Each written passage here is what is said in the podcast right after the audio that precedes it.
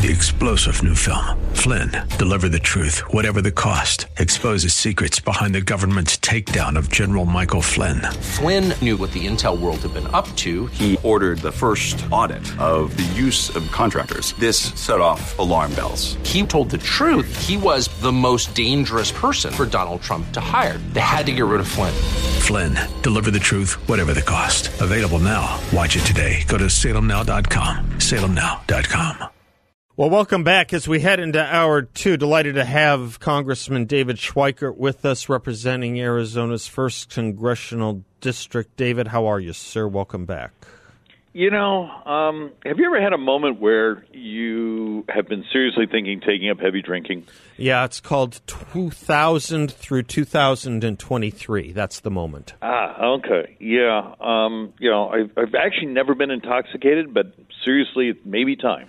Let me, uh, yeah, let me let me pick up on a few of the threads I'm guessing Oh. you're sewing. Someone wrote on on on online today. Just want to reiterate that Republicans gave up an 8% spending cut and a border funding in a congressional resolution to have a two week self immolation. That's accurate. That's fair to say. Oh no, it's actually more than that. Um, so there's about 30 billion in cuts. That's the, that um, eight percent. Um, the entire HR 2 So so the big boy. This wasn't just a, a border wall here or there. It was the entire policy set plus the money plus the mechanics plus you know um, the the judicial fixes you know language wise statutorily to lock down the border. And something I'd worked on for years the deficit commission which is one of the reasons I was so angry.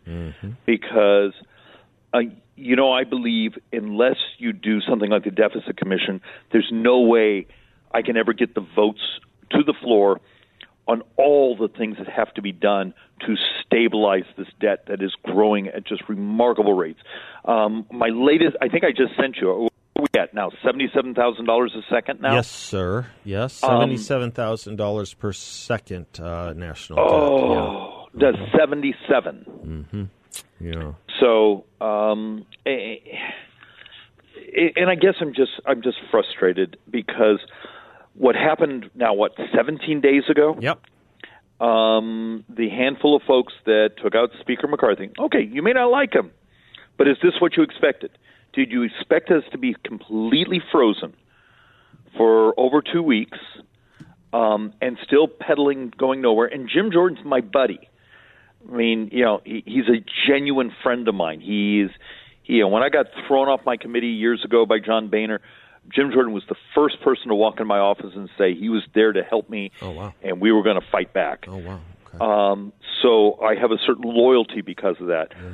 But we're, we just updated a whip list, and it's got getting worse. It's not going towards us; it's going away that's from what us. I. That's what I thought too. So and and yeah, now there's ahead. a story that to try to persuade the New York members, um, the New York members are saying, give us state and local tax deductibility, double it. That would be five hundred billion dollars over ten years. Mm-hmm. So so that's more expensive than everything. That's a half a trillion dollars.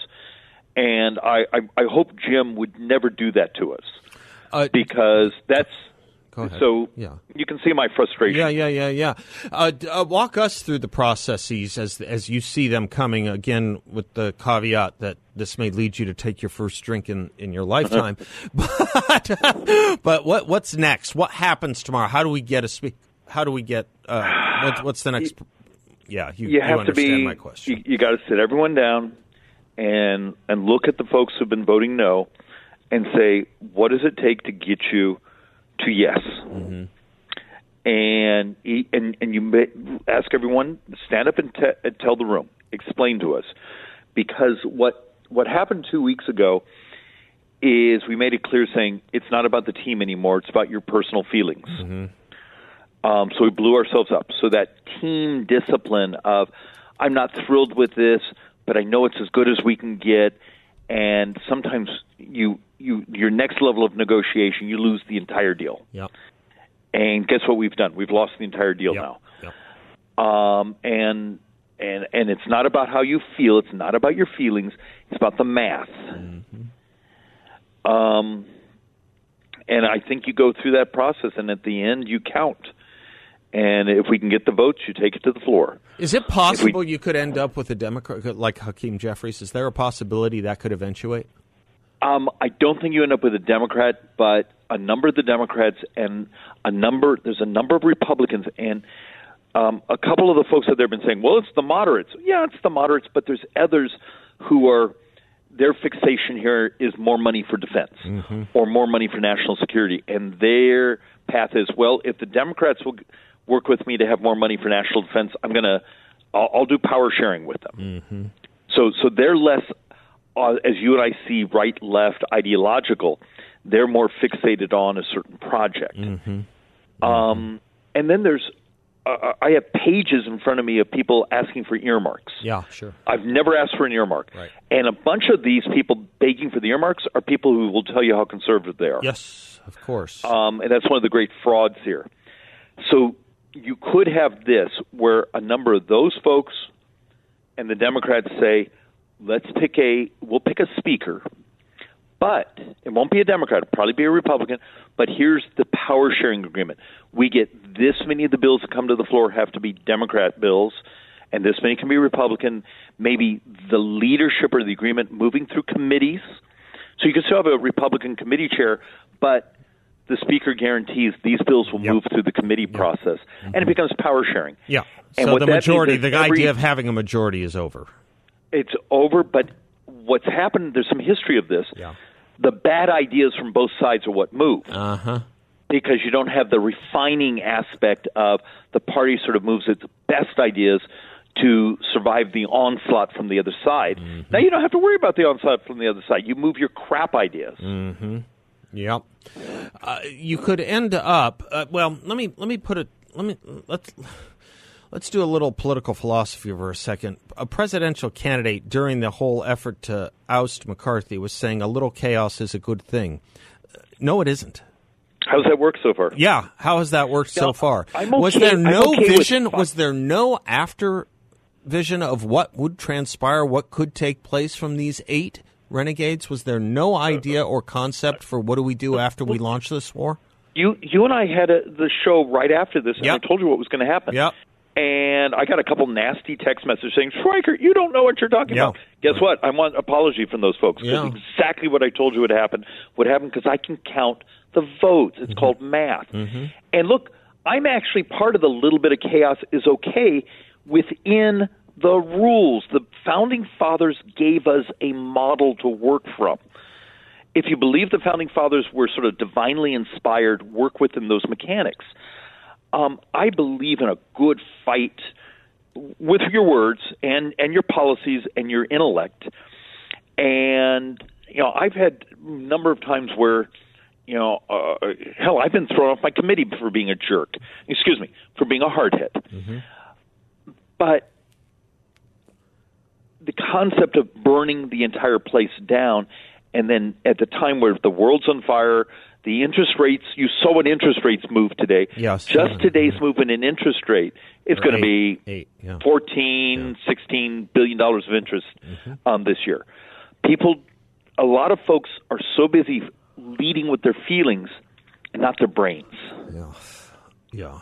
Yeah. Do you have a prediction as to when we'll have a speaker, David? It's impossible to know. Yeah, it's impossible I, to know. Uh, I really thought there was a chance um, we were going to get Jim over That's the line, thought, yeah. but but there's a number of people who uh, we're just um, not moving them. We lost the second vote today. We actually went further into the yeah. negative. Yeah. Yeah. So, is there a potential that it could go back to McCarthy? Is that at all on the table anywhere? Um, you need look. Um, Any, anything you, is, I suppose, at this point of the eight, you need the majority of them yeah. to come along. Yeah. Would they be willing to stand up in front of the conference and and say, um, "We got it wrong"? You know, say there's something different. Yeah, because yeah.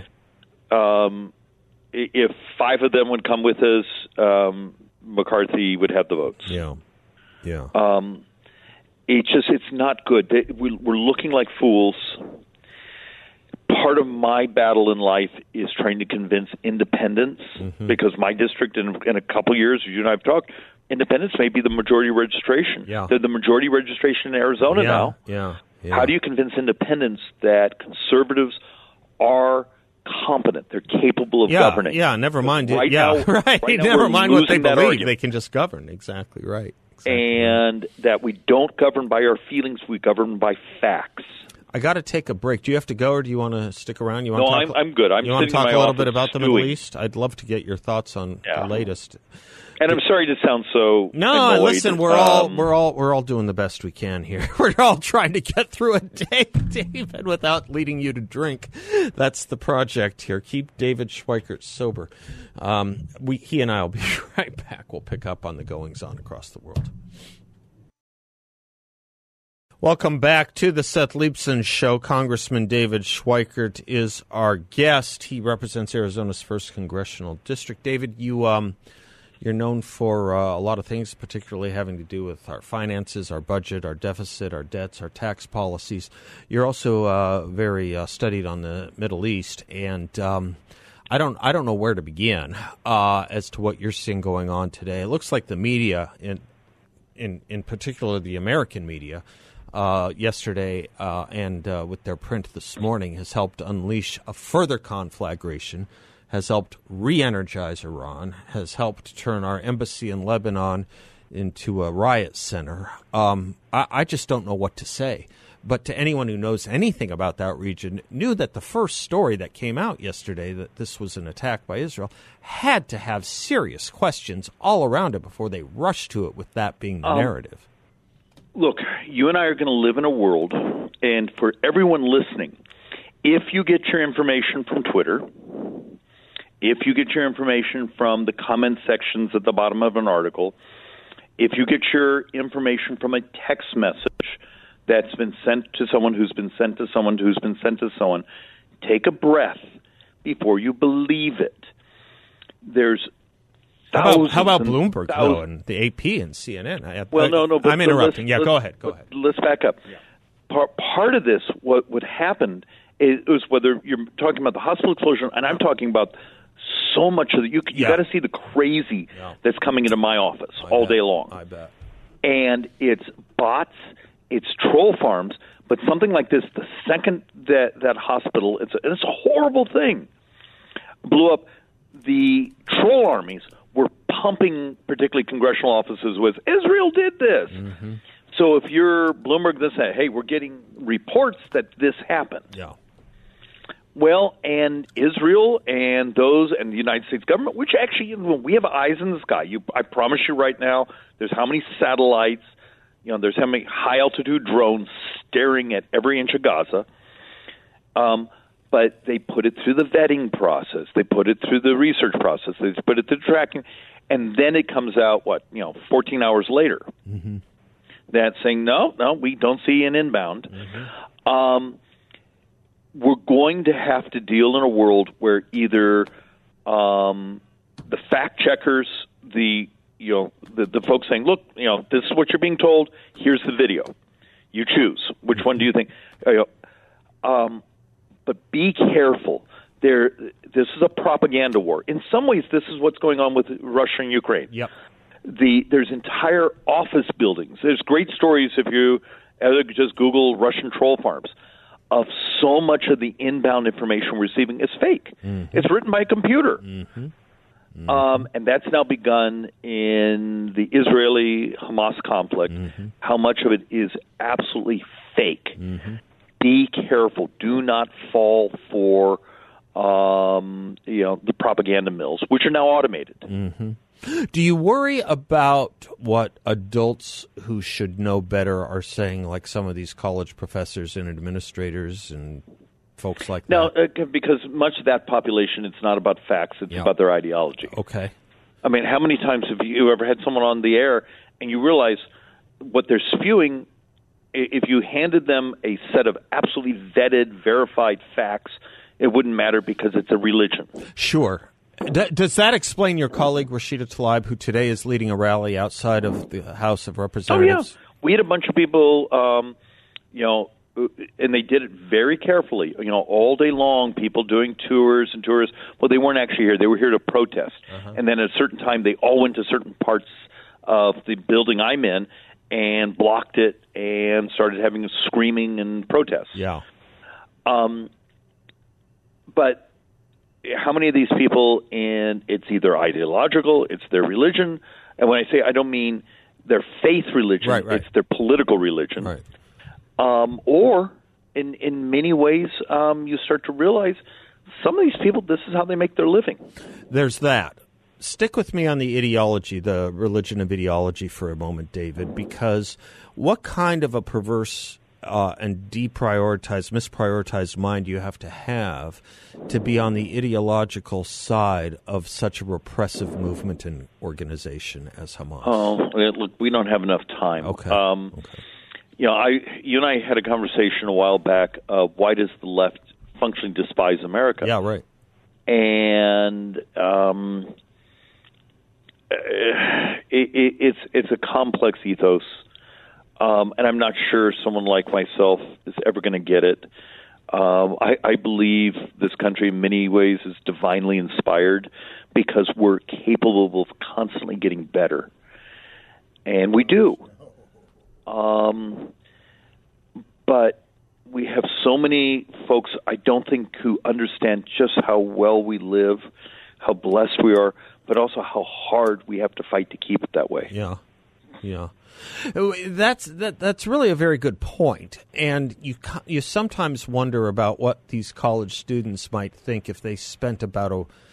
I was going to say a week, but I was going to. I, I think I'd correct it to about a day in Gaza City. You know? Well, but but let's even back up to something. It's just more um, easy, easy. I spoke at a university class about a year ago, and um, I basically said, okay, how, in elementary school, how many of you had a conservative teacher? Yep. No hands went up. Right. Okay, in high school, how many of you had a conservative um, high school teacher? So all your teachers were liberal. And here at the university, how many of you have an actual um, someone that's not a liberal teacher? No hands go up. And he said, and then you think it's cool to be a leftist. Mm-hmm. Functionally, you're just conformity. You think you're individuals. You just are marching in line with everything you've been told. Mm-hmm. And that really upset the class because they all thought, I have tattoos. I'm Mm-hmm. unique. Ideologically, you live in an ideological ghetto. Mm-hmm. We we do misunderstand this population though at our peril. I think. I think we do. I think it matters that they think this Um, in large numbers. There are some fascinating numbers, though, where I want you to be hopeful. The younger side of the demographic, those who are 17, 18, 19, actually, actually are moving much more libertarian again, Okay. um, much more conservative. So there is something happening there where I think they saw their older siblings, their parents, their teachers, professors, and said, "Hey, um, they're just angry at the world. They've gotten so much of what they wanted, and look how crappy it is." Um, so there is hope. All right. I appreciate it, David. I appreciate it. You're more optimistic than I am. You're much more optimistic than I am, but it's a good place I have young be. kids. I You have to be. You, ha- you have to be. That's right. David, thanks for by, stopping by. All always. right. Goodbye now. God love you. Thank you. Uh, am I going to Mary in Mesa? Mary, hi. Welcome. Hey, Seth. Thanks so much for having me on. Of course. I wanted to. I, I really love David. I have contacted him several times, and he's written me back. He's a very smart man, and I really love what he says. Uh, the only thing I was upset about was when he said we look like fools. I don't think so. I think that we are showing the country how the government is supposed to be run, because we, the people, are trying to take it back. And I think that the 20 need to look at Jim Jordan. It, it this is bigger than Jim Jordan. Okay, this is the grassroots. This is y- Th- you there, and me. there is no saying- Republican. There's no Republican part of the federal government right now, though. We had that two Right. weeks ago. Okay. Well, we did, but we didn't because I'm sorry. no, we but I never did. No, we actually did. We actually did, Mary. we'll be right back. Welcome back to the Seth Leibsohn Show. Dr. Owen Anderson is a professor at Arizona State University, their School of Humanities, Arts, and Cultural Studies. He is a regular with us at this show. Lots been going on at ASU, Professor Anderson. It's time to check in and talk to you about some of this. Uh, first of all, um, talk to me a little bit about something that's confusing. Over at the place that calls itself an honors college, Barrett Honors College, a whole swath of your professorial colleagues denounced white nationalism because Dennis Prager was its representative when he deigned to come speak there in February. But I saw a protest there at ASU on behalf of perhaps the most bigoted movement in the entire world, and uh, not a peep was said about it. Uh, and it was all in the name of decolonization. What am I missing here, sir? Yeah, thank you for having me back on, Seth. It's great to talk with you. Uh-huh. Yeah, decolonization, it sounds like kind of a confusing word, and maybe it even sounds like it's a good idea because local control is always better than some kind of big centralized government. So mm-hmm. when you hear decolonization, it can be confusing, but it stands for a philosophy which comes out of Marxist political scientists, and it, may, it divides the world into the oppressors and the oppressed. Mm-hmm. And so you'll have protests right now, for example, about how Israel needs to be decolonized. Yeah. And the idea is that Israel is the oppressor mm-hmm. and and Hamas represents the oppressed. Mm-hmm. And so we've had, you know, nationally, we, we've had a big failure of our universities in this last week and a half who have just simply failed a very simple test, which is being able to say that what Hamas did was unquestionably wrong mm-hmm. and should be denounced. Mm-hmm. And universities have had a hard time saying that. We even had professors uh, Professor Stanford, who came out and said the the people in Israel don't count uh-huh. as civilians because they're settlers. Yeah, I saw Professor and, Cornell say something like that as well. Yeah. Yeah, so I, so that word settler is what goes along with decolonizer. The settlers are the oppressors, and they're they can be uh, removed. It raises several interesting questions. Um, first of all, a, a basic one: uh, on on on behalf of what nation did the Jews of Israel colonize that space that used to be called Palestine?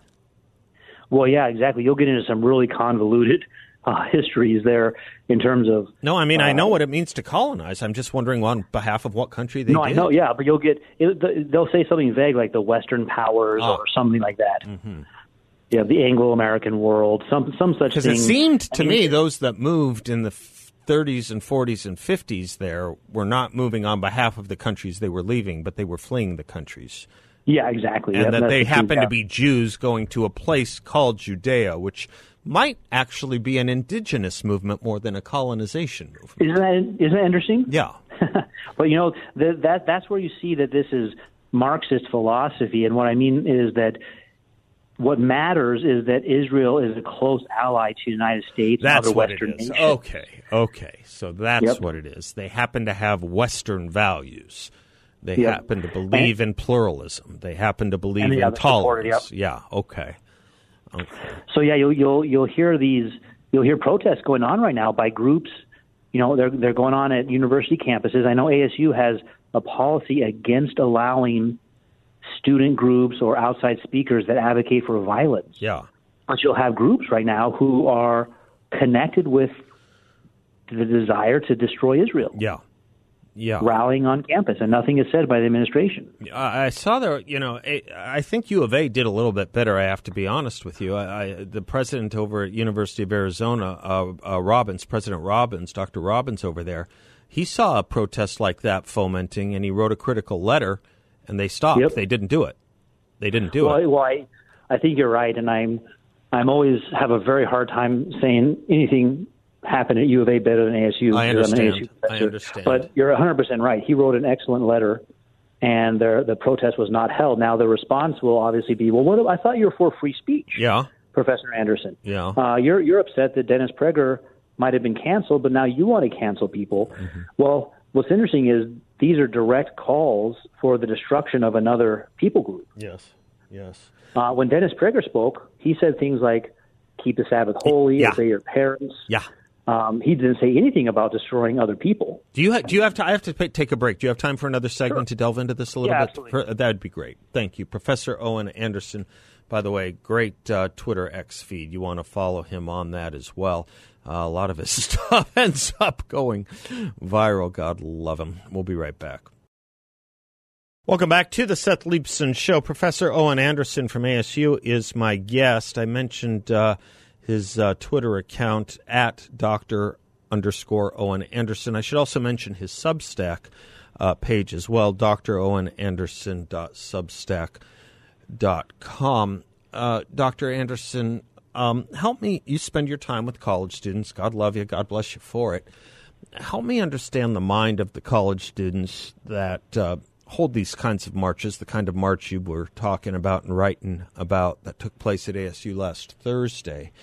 Um, these students believe in uh, LGBTQ rights and uh, all forms of, I'm sure, um, uh, uh shall we say, abortion rights. Uh, I'm sure they um, they they would say they agree with uh, pluralism in any kind of society, religious pluralism as well as other kinds. Um, how can they march on behalf of an entity that could likely end up giving you the death penalty were you to have that kind of speech on that kind of territory? Yeah, and the other, the other one to add is witchcraft. There's a real resurgence of yeah. teaching about how to practice witchcraft. I noticed that. And yeah, I think that I think that's a kind of incoherence at the heart of the current radical agenda.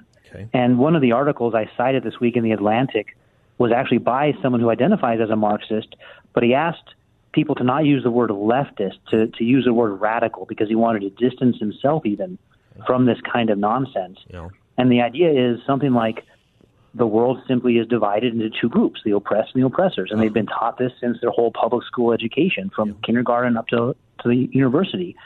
And so they believe it with their whole heart. And, and it's very upsetting in their mind to think that there's these oppressors who don't care about others. And so they lump everyone into the, either one of those two groups, even though that's incoherent view of the world. Yeah, I mean, the oppressed oppressor thing is an interesting thing in and of itself because you have to go through some you have to go through some very malleable pretzel logic to get the idea that the oppression is in Israel and not Gaza City, that the oppression is in Tel Aviv and not Amman, that the oppression yeah, well, is exactly. in Haifa and not Tehran. I mean, there are actually oh, words used to mean things. Yeah, I was at a conference this week and I was speaking with an Egyptian medical doctor. Yeah. And I asked him, "Were you bothered by by being colonized?" Yeah. And he said, no, it's the best thing that ever happened to me. Huh. And he, he said, you can remove the Egyptian t- or the the British time in Egypt, mm-hmm. but keep everything else. It's mm-hmm. part of what makes us who we are. Mm-hmm. And he said there's these layers over time of, of different groups contributed to Egypt. The British are one of them. They brought schools, they brought hospitals. And the idea that you could simply remove them in something called decolonizing is nonsense, he said. Talk to me about students that you uh, are surrounded by and other professors are surrounded by who um, won't believe the documentation of babies being killed and beheaded, but will readily believe that Israel deliberately or even accidentally struck a hospital. Yeah, you know, I it's interesting among my students, they're very practical, meaning that I've got great students who just want to get their degree done and get a get a good job. Mm-hmm. Um, I I don't know. I'm I'm not in the honors college, and so I don't know if that would change things. Mm-hmm. But I think that is a general problem that there's this, the control of news outlets, and you believe one source because it's your side, and you don't believe the other source, and that contributes to this idea of oppression. Mm-hmm. Mm-hmm.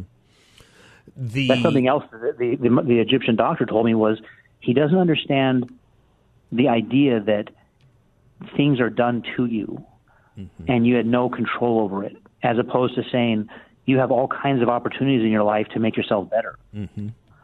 And so he had to, to struggle and go through medical school to get to where he's at. And he said he notices that the Americans very easily say someone else is oppressing me and I can't do anything about it. Mm-hmm. And it would make you very, and a very angry person, I would think. I would think so too. And I think you put your finger on it at the outset of this conversation that there is an overarching ideology that trumps all fact and objectivity, and it's Yeah, this yep. Marxist notion. You you are quite right that this decolonization notion comes from it, and it's not that long ago. I mean, I tied it back to what Khrushchev was doing in the United Nations in the 1950s and 1960s, where he was trying to divide the world alliances between the West and colonizers, imperialists, and Yep. racists to unite the Yep. disparate to unite the disparate um, enemies of, of, of, of Western democracy, if you will. And Yeah, exactly is a strong toxin, that stuff. That's strong, and it can blind you to all reality. Yeah, I mean, and, and really the worst thing to be called in our culture is a racist. Yes, no one, of course. All of us are opposed to racism. No one wants to be called that. And so if you can make that stick on your political opponents, you've won a big victory. Mm-hmm. But I, I think another part of Marxism, though, I think, is that it's a theodicy. And so I think what else is going on is that this is how students who are now the professors that were once students try to make sense of why there's suffering in the world. And I think we all have to do that. We all have to explain suffering. Yep. And so this answer is I was basically minding my own business. I'm a good person. And some other structure imposed suffering on me. Mm-hmm. And if we just destroy that structure, then we can return back to being good people. Mm-hmm. And I mm-hmm. think it's a very f- faulty theodicy, but I don't I don't blame them for trying to answer the problem. It's just that that's that's not a coherent answer. No, it's not. And in the Middle East, you could actually show how to get through these deprivations by looking at the societies that offer you freedom and equality and pluralism and tolerance if you would open your eyes to something beyond your Marxist predilections. I mean, there is a reason that, um, shall we say, there is a reason that uh, gay uh, gay Palestinians in Gaza and the West Bank fight for their life to get into Israel. There is a reason for Yeah. that. Yeah. Well, and I think you you've studied this more than I have, but I suspect this narrative is exactly what the Soviets have been using for the last 70 years. Yeah. And now it's Russia or other Marxist countries, but this narrative about this is why there's evil in the world is how they've tried to make sense of it mm-hmm. to give their people some some meaning in life. Yes, And so now it's infiltrated universities, and this is the best. I mean, it's not surprising to me. University students want to have meaning; they want to try to understand suffering, and this is what they're taught in, in all their classes. There's no, they're not given any chance to learn alternative theodicies. Right. Right. They're also not given the chance to learn that utopia is a place that doesn't exist. Yeah, nowhere. Huh? Yeah, yeah, by definition. Well, your students are lucky to have you, uh, Professor Owen, and uh, and uh, Anderson. Well, thank you for having me back. Yeah, no, you betcha. Again, you can follow him on uh, Twitter X. I call it Twix at Doctor underscore Owen Anderson and Dr. Owen Anderson dot Substack. Thank you, Doc. Uh, we'll talk to you soon. Stay close. We're going to need you. I'm Seth Leibsohn. We'll be right back. Shout out to my friend Shauna who's listening. Uh, I want to also thank Yrefy, great sponsor of this show, great, uh, great uh, company in our community that is active in our community. They offer an investment in a portfolio with a high fixed rate of return. And amongst bank failures and stock market volatility and inflation, their investment is in a portfolio not correlated to the stock market or the Federal Reserve. It's a portfolio where you can turn your monthly income on or off, compound it whatever you like with no loss of principal or penalty if you need your money back at any time. Your interest is compounded daily, you're paid monthly. There are no fees in this secure and collateralized portfolio from Yrefy, which is a due diligence approved firm, and where you can earn up to a 10.25% rate of return. 10.25% fixed rate of return. Check them out at investyrefy.com. That's invest, the letter Y, then refy.com. Or give them a call at 888-YREFI24, 888-YREFI24. There's a debate I've had for years with professors, think tank types about does what go goes on at our universities matter? And it does, and it matters monumentally. It's easy to dismiss it. Um, it's easy to dismiss what the students think and say and what the professors teach them. Um, I show you the times. This is the result of what they have been taught, and I still think the smartest thing that has been said, I haven't seen anything smarter, was from one of uh, the Tsarnaev boys' teachers, you know, one of the Boston Marathon Bombers teachers who was interviewed in Rolling Stone magazine about that age group and how they can believe the things they believe living in such a society as beautiful as the world has ever known. And he says the problem with this age demographic, our young teenagers, is that they do not know the basic narratives of their histories or really any narratives. They're blazed on pot and searching the internet for any factoids that they believe fit their highly dehistoricized and decontextualized ideologies. And the adult world totally misunderstands them and dismisses them and does so at our collective peril. Yep, totally true. But it's not just teenagers anymore. All right, we've got a lot more coming up. John Shattuck in the house. We'll be right back.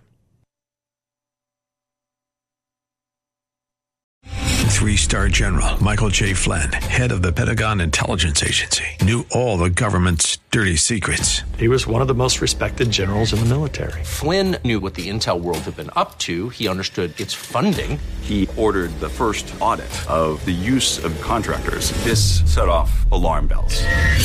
The explosive new documentary, Flynn, Deliver the Truth, Whatever the Cost, uncovers the facts behind this scandal. Flynn told the truth. He was the most dangerous person for Donald Trump to hire. I find out the worst enemy that I'm going to face in my life is right here in America. They took my assessment and they wanted me to change it. And I was like, I'm not changing it. They had to get rid of Flynn with in depth interviews, archival footage, and never before seen personal records of the man behind the headlines. I just felt like I was drowning. Flynn, deliver the truth, whatever the cost. Available now. Watch it today. Go to salemnow.com. Salemnow.com.